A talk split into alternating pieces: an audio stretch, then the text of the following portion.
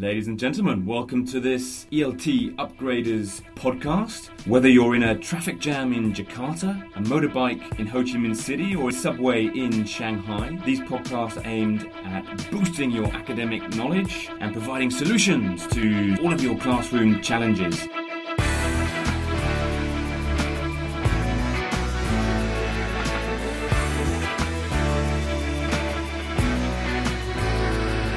I'm JC, and I'm here with Mr. JW.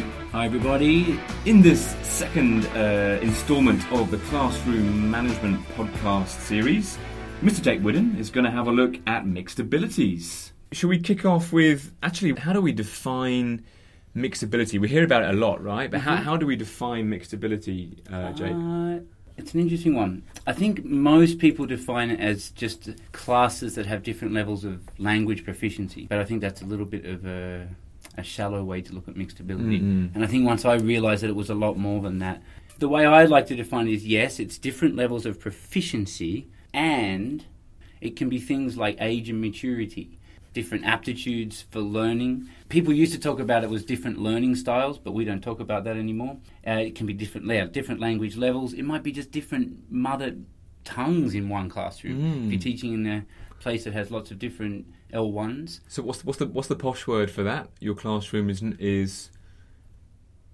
hetero, heterogeneous. That's well, no, that's if you have yeah, but for different mother tongues, wouldn't that be multilingual? No, multi. I don't know. Maybe Mono, we'll, monolingual and we'll get to that heterogeneous. multilingual classrooms. John just wants to say heterogeneous, and uh, I can't also spell. I can't spell it. different levels of motivation, different attitudes, and different cultural backgrounds. Also, in adult classes, how long have they been learning? Where did they learn before? All these things come into making up the different abilities that they're going to have. Different aptitude for reading, writing, listening, and speaking. So, mixed ability means that everyone is different, which is really obvious. So, that's the classic question how many students in your class are the same level? Mm. And how do you, how do you find out as well? It's quite it's quite tough. the trick question. It's zero, right? Mm. That It's never. There's, there aren't ever two students that are exactly the same in your class, and I think if we just start with understanding that every single class is mixed ability, we'll be better at coping with it as teachers. Actually, reminds me in in in Malaysia, I had I'm not sure how it happened, but in this school I was working in, the primary school, they had a lot of twins Mm-hmm. in in each class. They had about two or three sets of twins. Where? Uh, this is in Malaysia, uh, in primary classroom, yeah, which which just reminded me of talking about everyone is, is different. but these guys tend to just get the same grades. Yeah, right. And actually, there've been some really interesting studies actually on uh, on on twins and language learning and whether they sort of learn uh, the same ways or Yeah. whether they learn sort of differently as well. and Maybe that could be a topic of a, of a, of another A whole podcast, in the in, in, in the future. Yeah, yeah.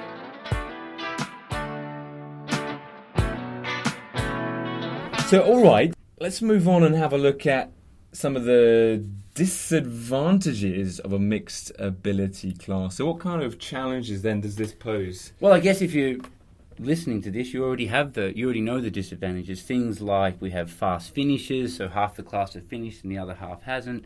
We have the students that are, you know, putting their hand up all the time and want to do everything before everyone else, so they dominate the class. We have the students that get left out and don't want to be part of the class. We have students that um, can't keep up with the rest. So as a teacher, you're trying to plan everything and you don't know where to plan because this student's not keeping up with the rest of the class.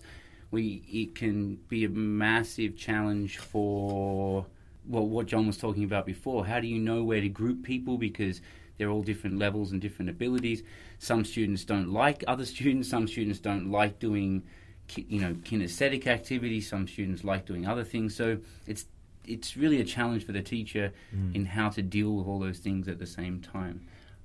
But But also, we mentioned this with large classes. Actually, understanding important to understand. Actually, there are a lot of advantages, right, of having a Mhm. mixed ability class. So, Mm. what, what might be some of those uh, Well, advantages? my main advantage that I think is that it's it, it reflects real life, and classrooms shouldn't be a fishbowl of learning Ooh, where it's sort of this false, fake environment where everything's comfortable and perfect, and we all just have to achieve the same thing And as long as I can say these three sentences that are the aim of the class, it's all okay. Because as soon as you leave the classroom, that's not the reality that any student, whether they're five or 55, is going to be dealing with. Mm-hmm. So the advantage is that mixed ability is real. So the more we harness and enhance and deal with mixed ability and realize and, and make that incorporate that into our class, the the more we're going to have our students ready for the real life. So we're saying like also maybe in your sort of lesson planning. Um, I know it's difficult sometimes with sort of busy teachers. Are you going to be talking about that a bit, a bit later, or Mhm. we should be thinking about Mm. this when we're designing our activities, Mm. right? And you'll be talking about that a little bit later. So let's just jump in straight into some solutions then. So what are your strategies, your overall strategies, Jake, for dealing with some of these uh, mixed ability issues? So the three main ones for me are number one, know your class. Number two, plan your class. And number three, be aware that you're controlling this environment and cre- you're not the teacher teaching all the students. Your job is to stand there like a conductor and let that become a learning environment, right? Right. You're providing opportunities for learning for all these different levels. So let's go back to knowing your class. Mm-hmm. What's the best way to know your class? Every time I observe classes where they don't, where teachers don't really deal properly with these mixed ability classes, I then ask them, well, tell me about this student, tell me about this student, tell me about this student. And they can't because they don't know their class. So if you don't know your class, you can't possibly plan for a mixed ability class, right? And I know it's hard because, yes, if you have 50 students, but let's say most of us are probably teaching between 10 and 20 students. Oh yeah, Well, you'll be lucky. I think it, classrooms have gotten smaller, especially. I mean, if you look at Japan or um, Taiwan, they might be less than 10, right? In Yeah. China, probably now 10, 15, 20. Yeah, I think- Maybe still in Sri Lanka, there. Well, where, where did you say? Nepal. Yeah, Nepal. Yeah, it's probably different between the public and private, Yeah. isn't there? And, But uh, even even public schools here in China are getting down to 25 and 30. okay, which you can deal with. So, knowing your class is things like we talked about before, knowing what their likes and dislikes are, knowing who they like working with. You should have a little list. I like to draw a little picture of my class and say, here's John. And then I draw around them who they work with best, right? Because it's okay to group with who they work with best. How, how can you find out their likes and dislikes? How, how do you You how do do you surveys, you can speak before class, like we were talking about before. Yeah, yeah. I think if people spend their first lesson, if they've got a semester, on really getting to know who that class is, rather than just focusing on the language, you could do things where you send something home with the parents if it's kids, and they just have to fill out a little. You could do it in their L1 if they have to about who Mm. they are, why they're there, what type of activities do they like doing. Mm-mm. Then you get to know who they are, so you're more like be able to plan for that when you're going into class. Uh, what else? What other solutions do we have? Yeah, so first one was knowing your class and getting to. I think it's also when you're planning is really thinking about it's not just this level of proficiency. So just some other points, and I'll just list them off for you now. And later, if you want, you can watch on our uh, Asia Macmillan website. You can watch a little small talk on this, which Ooh. has some more visual understanding of this. And I might attach something to this on our Asia site. If you're listening to this on another platform, go to our Macmillan Asia website. So other things is don't just think of proficiency, the levels in the class. You can think about things like slow finishes and fast finishes. hmm So if you know you have a group of slow finishes, you can group them together and maybe give them less to do because Mhm. you know they're going to take longer, right? The fast finishes, group them together, but then give them four times as much to do. Are proactive about the slow finishes and fast finishes. But the point is, you need to know who they are. Don't be shocked by, oh, the Mary finished first. You should know that before. You should know Mary's going to finish first after a few classes. Motivated, less motivated. Just because someone's the highest proficiency doesn't mean they're the most motivated students. Mhm. It actually could be the person who is very low language proficiency, but they're super motivated. So you might think, well, that's okay. Let's put that really motivated person with a higher level student, higher proficiency. Uh, you have risk takers and not risk takers hmm is another one to think about with mixed ability. Don't just there are students who aren't necessarily high level language, but they're very willing to put their hand up, try, they make mistakes. Good, be, be aware of those students. Uh, the ones who ask more and less questions in class, who puts their hand up more. All these things can go into knowing who your students are, so you can be proactive about planning. What's next? Yeah. is grouping. So John mentioned grouping and some really cool ideas of how to group. So I think he gave you all these nice little practical ideas of how to actually set up the grouping. With the proactive approach to mixed ability classes, you've got to think, well, who will I group with who, right? So if you have a class, you can think before, like, where am I going to seat people? Because you you control that language in learning environment, so you can seat people wherever you want. A lot of people talk about uh, grouping people with low level students on higher level proficiency, which is grouping uh, homogeneously or Ah. heterogeneously. Oh. So, John, if you're grouping homogeneously, what does that mean? Homogeneously, is people of the same the same ability Mhm. would that be in, in Yeah. a group? Yeah. And heterogeneously, then you'll be putting different people of different abilities into one group. Yeah. would that be right? What I find is most teachers are quite into grouping heterogeneously. They want to put high and low. I would say 90% of teachers I say, oh, I group high and low. I say, why do you do that? And they say, oh, because the higher students help the lower students. And I think that's great and very safe for the teacher, but I don't know if it's the best for the learners. So, everyone out there, if you always group with high and low, little call to action for you. Tomorrow, when you're in class, group everyone homogeneously. Group all the high people together and all the lower together. All the super active people together and the quieter people together. What you find is if you put higher level students all together, then you have this. You, you, they will push each other to keep going further, so their learning becomes higher. The lower level will will also push each other, but it lowers their affective filter, which I mention in every podcast. it lowers that sort of. It, it gives them more confidence to want to help each other and work together. Try it out. Then, as a teacher, as a conductor of the class, you are much more aware of what is happening. You can now say, okay, here are my, here's Lisa, Mary, and John. They're the very high level. I'm going to give them a task or an activity. But if in this task the goal might have more outcomes than the homogen another group over here, which is Becca and Yarjor and Paz, in this group down here, uh, they might have less things to do. And it might just be as simple as one group has 10 sentences to write in their play, and this group has only four sentences. Maybe they're making a, a menu. This group has to make 20 dishes, this group only has to make three dishes. But they're still getting to the language outcome, but just different. You're differentiating how much of that outcome. So just Yeah. try that one out. So that's yeah, that's that's, that's one option. I mean, that's Mm. just one option, right? Of putting Mhm. the strong ones, weak Yeah. ones together.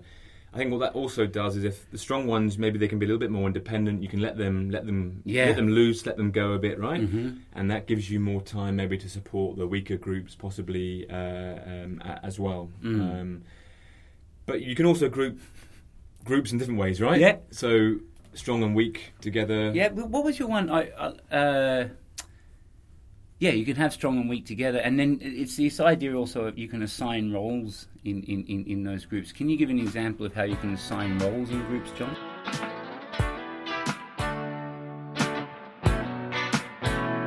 So, for example, if the end product was they had to give a, a, a presentation about uh, whatever a culture from from their country or, or something something like that, you'd have a group of say sort of four four students, and you would give a list of like four different uh, roles or more depending. For example, you would have like a, presenter, uh, you would have a, a note taker. You might even have like a group manager. You might have an Mm. idea generator. You might have a timekeeper. Okay, different roles that they can choose to fit their own um, talent. and ability, right? yeah, if it involved making a poster or something a bit more creative, you could have an artist or a Yeah, designer yeah, as well.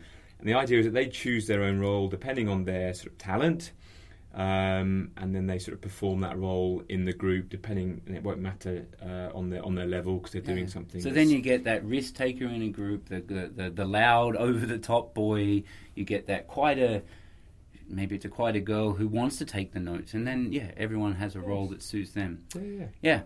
Uh, another big one is fast finishes, and many people say, "What do I do when half the class finish it?" But I think it should never be reactive.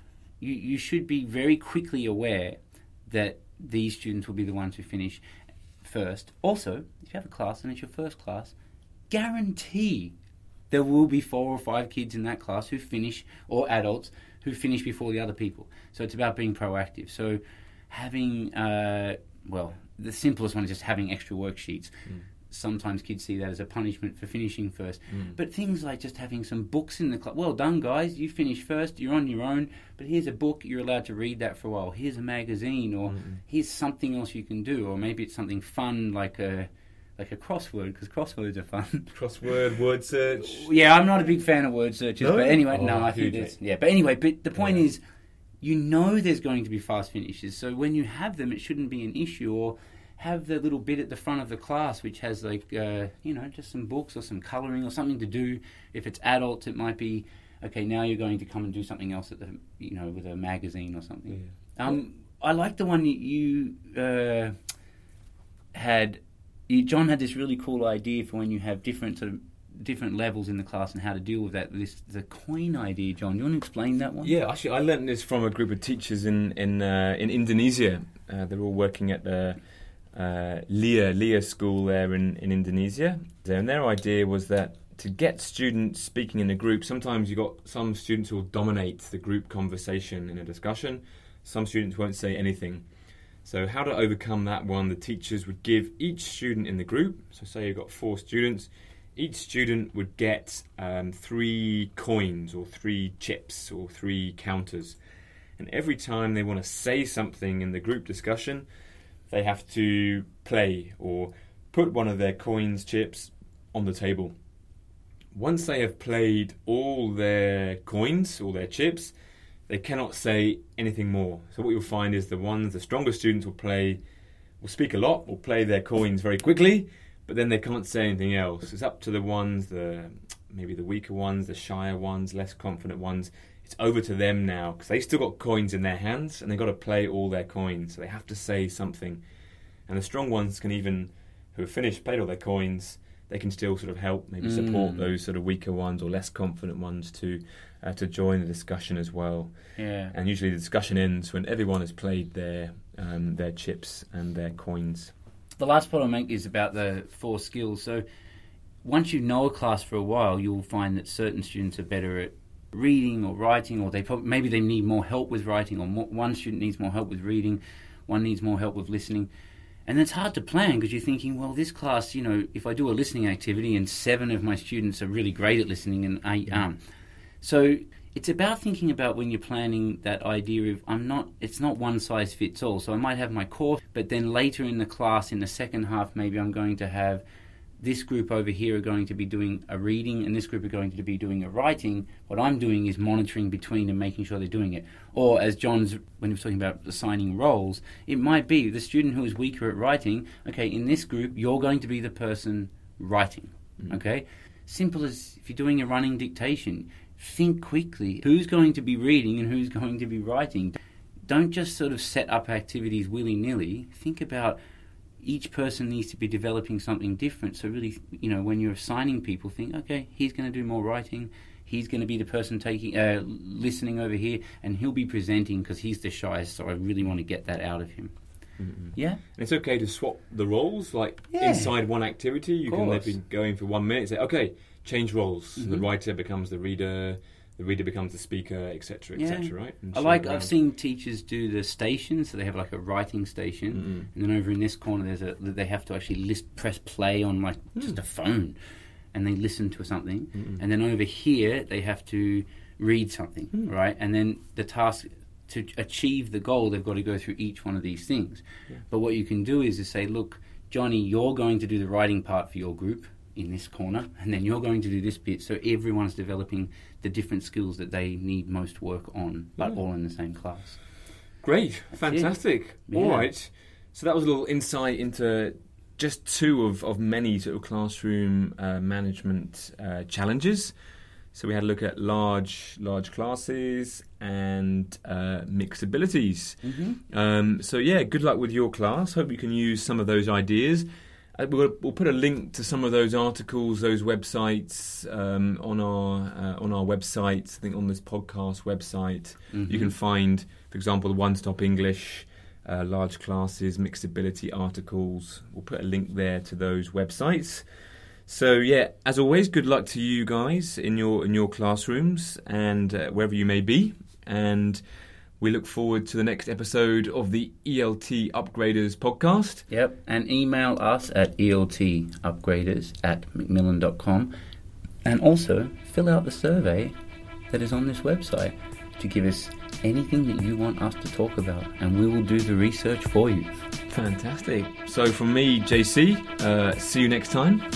And myself, Jake Whidden, see you all next time. Cheers. Bye bye.